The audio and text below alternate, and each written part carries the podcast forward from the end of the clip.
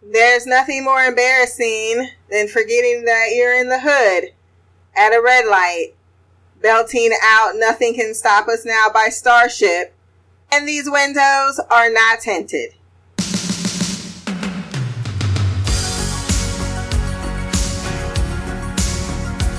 Hello, and welcome back to the Jones Chronicles, Volume 7. It has been a good week. It went by quickly.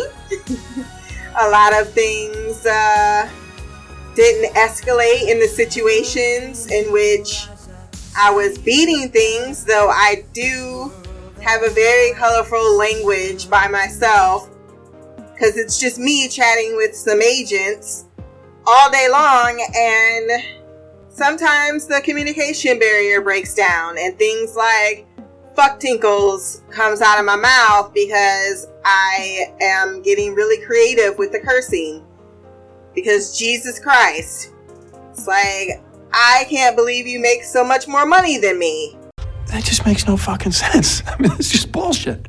Fuck. Oh my, my, my, my. already know what's coming next. Why don't you go do their job then? Because I don't like to talk to people.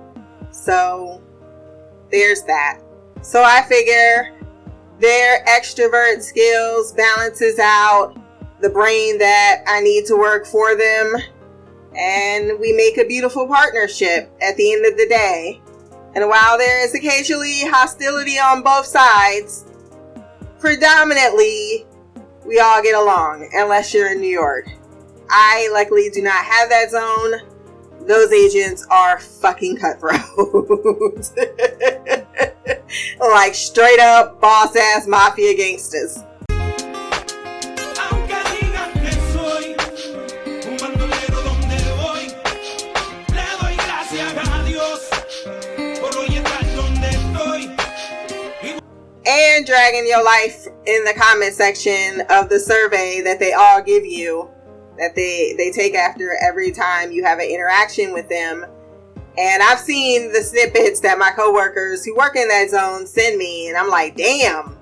I mean, they really don't give a fuck.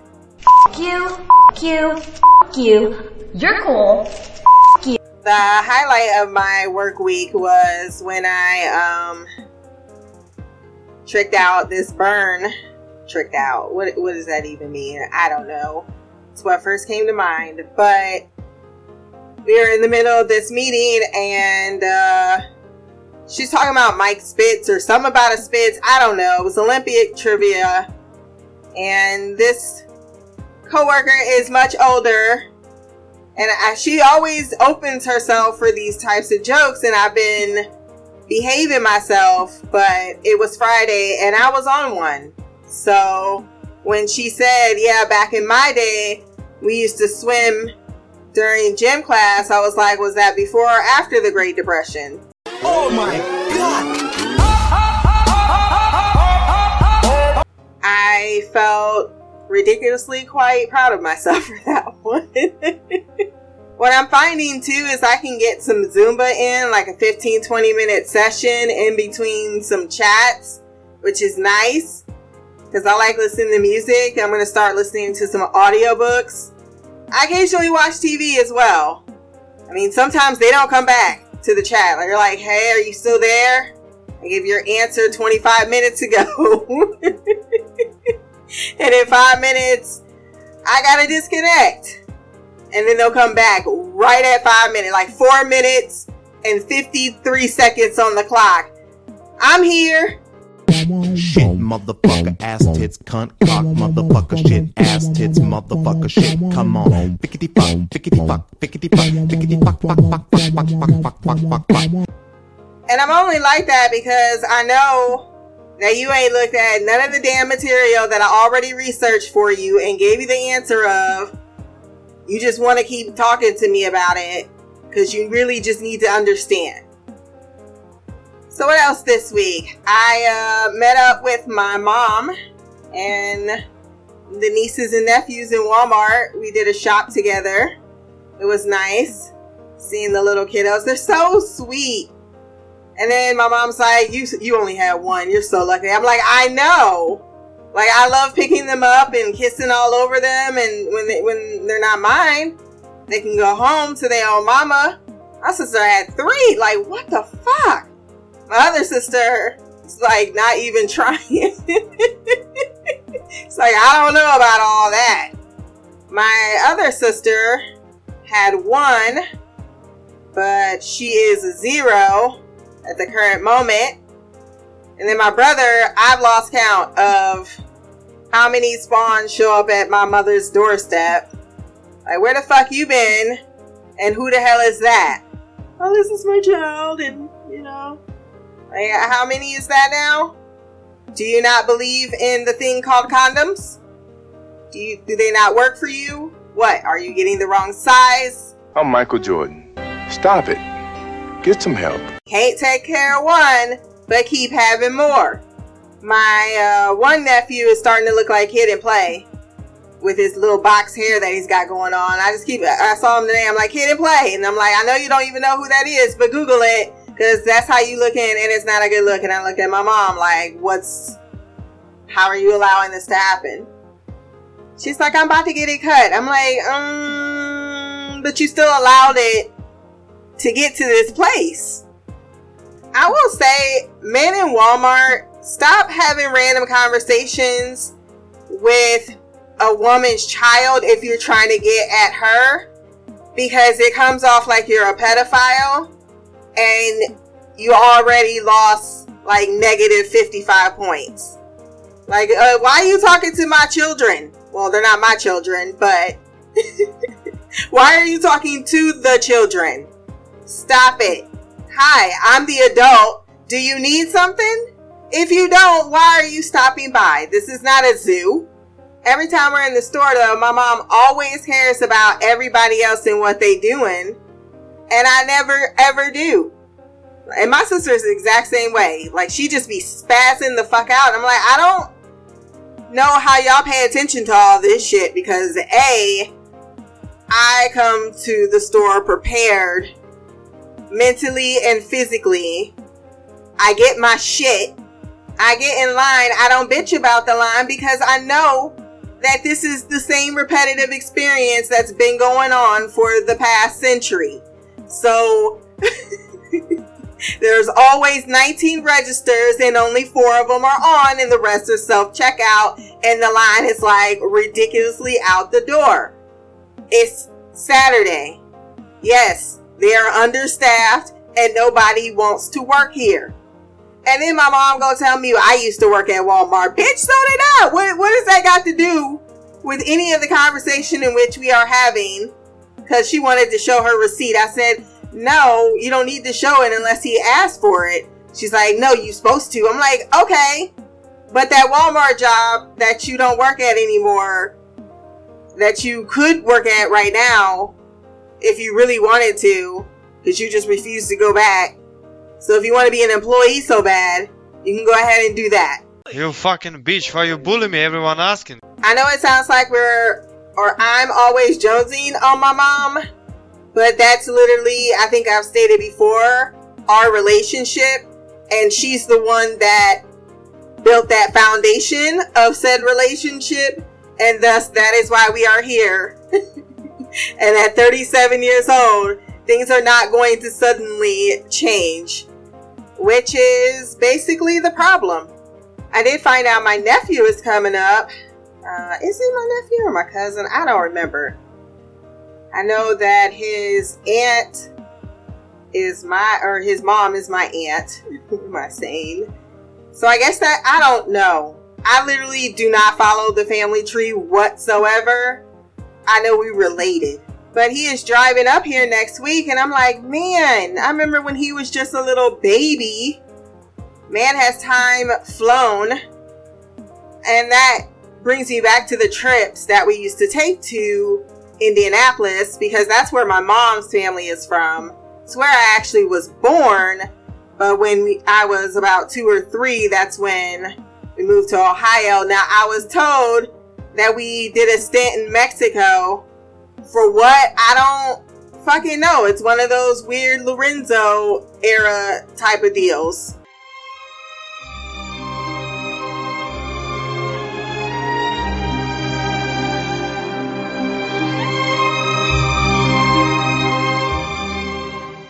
So we would always go and visit and stay about a week or so, see my grandma, which I, I never had that loving, sweet grandma. My grandma always used to love to give us milk and tell us that we're gonna stay on the porch and clean up, and then she turned us into her little worker bees. I'm like, why do all black kids gotta be worker bees? Why can't we just go outside and have fun like white children? We gotta be spraying down fucking your window door where your fingerprints is up there and we're children. Who told you to get glass?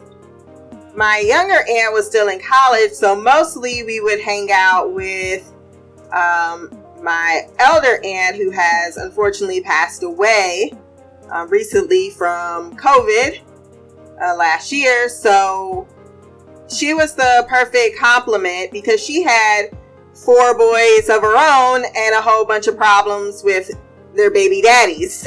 She's also what one would call a chronic gossip. So in the summer of, I don't think he is my daddy, it was my aunt that dropped all of the tea cake and the crumbs. She didn't like that man whatsoever. So she pretty much gave the whole spiel, busted out names, gave dates, locations, surveillance footage, who knew, who didn't know.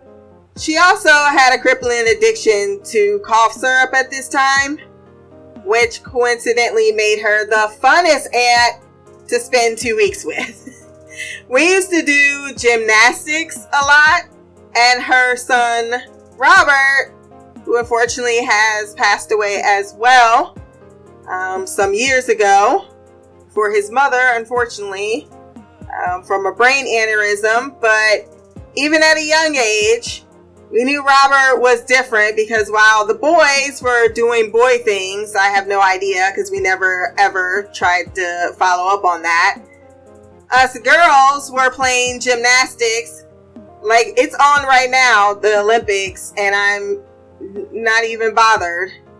We even had a trivia game. I was like, well, I'm gonna go back to watching Invincible because I don't even want to Google the answers. That's how disinterested I am. But back then, gymnastics was the thing. We would come up with our own little dance choreography in the dining room. We would move all the furniture out of the way, do the balance beam, uh, do the dismount. And my cousin Robert was there with us and his Barbie dolls.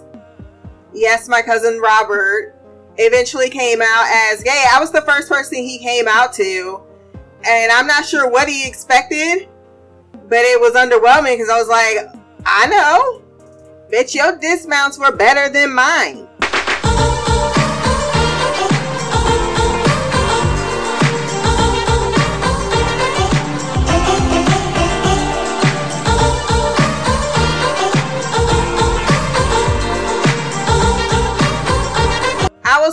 Ride home was not very pleasant for my parents because I had that I've just had enough teen moment or preteen moment, whichever.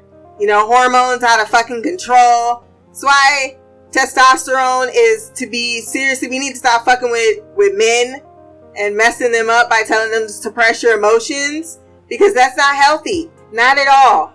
And I let my emotions out, and I can say that was probably the healthiest thing I could have done in that moment when I was confronted with the truth that I've been told lies my entire 13 years on this earth.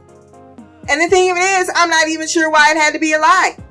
If you would have told me at like two, hey, that's not your real daddy, it's like, okay. Maybe because I would have used it in conversation. But you don't know that. You making suppositions. Was planning to take that shit to your grave, and you deserve me to wow out the whole fucking five hour drive home like I had no comprehension. My mom's holding me down in the back street and I'm screaming my fucking head off. And they deserved it.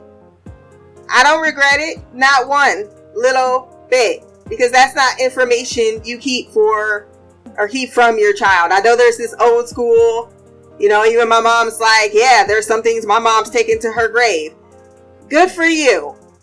That is not though what you deserve to give your child. You deserve to give them the 100% truth, as much as that truth that you can give at the right stages in which that information is relevant. 13 years old is past the point of that information is relevant. And the funny thing is, I never did say that to his face or throw it in his face because I was already judging him.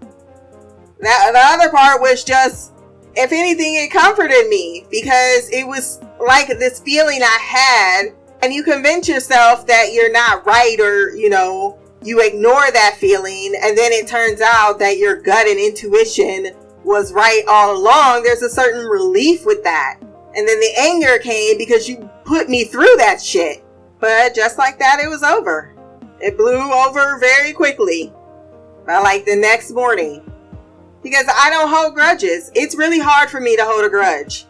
I can dislike someone and just truly dislike them, and then if they're in my vicinity, then the the emotions start to simmer. Urge to kill rising. But for the most part, I am low on the confrontational scale, considering there were many more confrontations to come from this moment. I started getting more vindictive though. I started calling the police. I didn't like that, you sons of bitches? All parties turned on me when I called the police when mommy and daddy started scrapping. It's like, you know what? I'm tired of getting between y'all asses. You're getting on my nerves and you're making my life a living hell. So I'm going to start to call attention to it until maybe one day you get your shit together. Eventually it did happen and my dad got sober, but that was still, uh, what, two years off? And it unfortunately didn't make him any less violent when he decided to get in tussles with teenage boys, which is rather ridiculous when you're a 50 year old man, but you know, that testosterone and one's manhood and all that toxic shit. Not to mention all of the buildup that was naturally going toward the inevitable conclusion of blows coming between father and son when he busted him having a cigarette and he made him eat the entire carton of cigarettes. I think I've said that before. I am a creature of repetition and I don't recall every week what we discuss on these podcasts. So if I do ever repeat myself, know that it is not a conscious thing. Turns out I wasn't the only one, though, that had a baby daddy that wasn't around anymore. Turns out my second eldest sister also had a different father.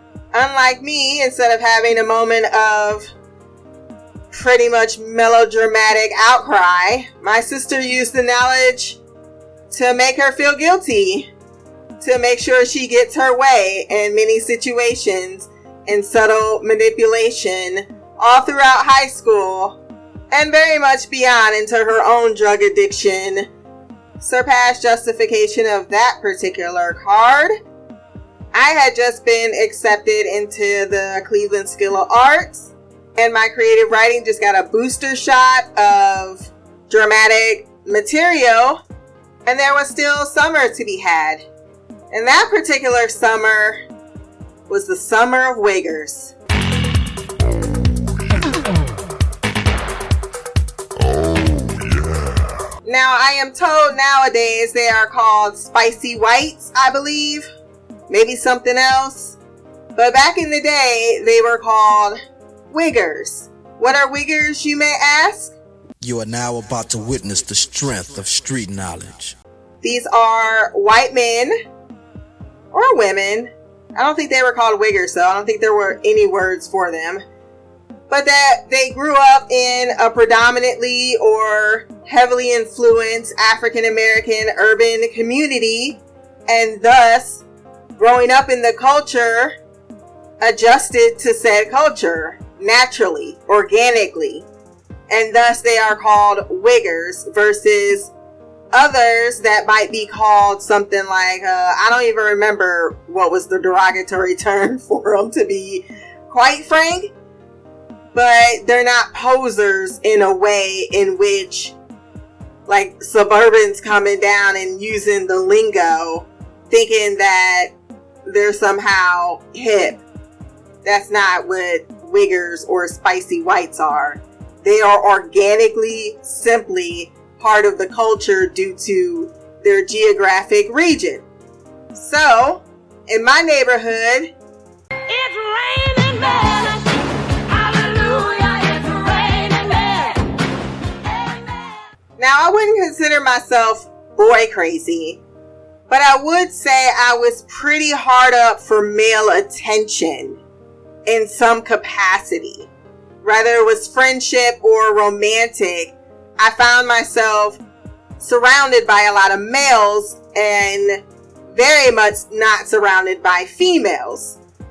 Now, it's not to say I didn't attempt to make female friends. I did. But as I stated previously, I was kind of ostracized from from classmates and from other people or other kids in the black community because I wasn't considered black enough.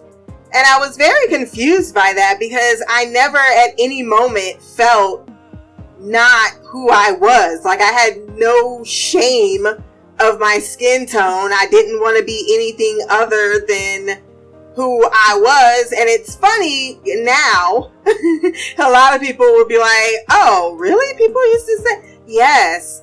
And maybe because as time went on, I, I, I don't know, maybe it's more defined or maybe people don't define it in the same way that they did back then. I don't know. I know I talked to other people and they're just like, you sound black.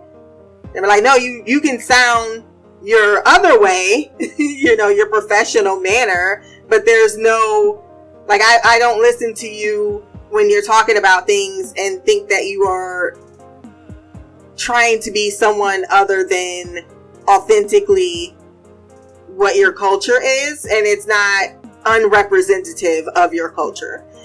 I think about listening to history about how the church made sure everyone was in their their place and how people really took that seriously especially in European culture you know there was a pride in your particular place in the way you eat the way you dress the way you do this and I feel as if in a way even in the black community there was a way you had to be to be considered part of the black community. And I don't think it's as as uh stereotyped as it was but back in the early 90s it, it, truly and it makes sense right? After the rodney king um, riots and things like that uh, the, the abuse of the police that we're still dealing with today assimilated with the black culture meant not assimilating with things that weren't a part of the culture because it was about that pride.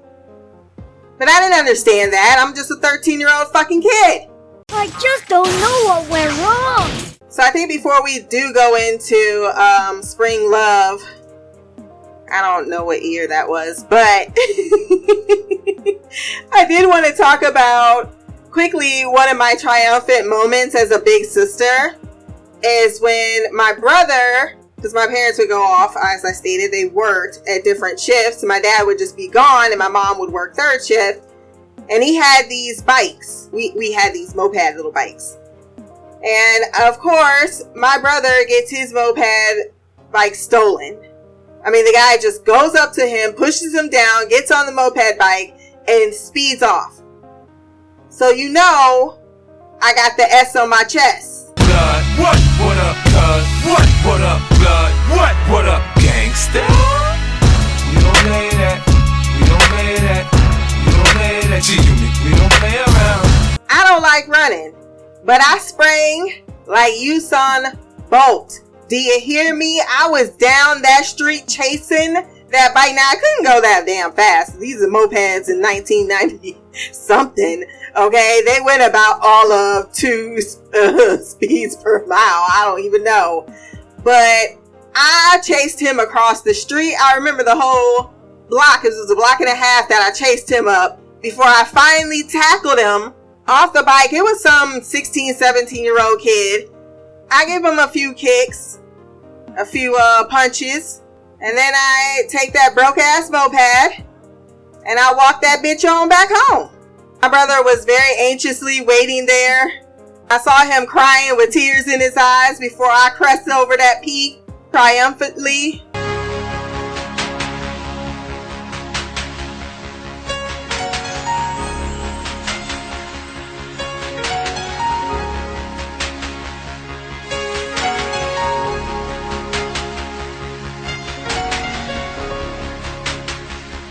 one of our few sweet moments of sibling love and protection. I'm not close with my brother, which is a shame because he's my only brother out of all these girls, and yet it, we just never had that type of bond past the point in which he no longer needed me to be his bodyguard and protector. But I did have that role for all of my siblings. No one could fuck with them. They always fucked with me, but no one could fuck with them. And that is time. So if you want to send feedback on the next episode, blackgirlcouch at gmail.com, or you can leave any kind of comment below on this podcast. My social media will be there as well. Remember to like, share, subscribe. Until next time, peace, hair grease, and black girl magic.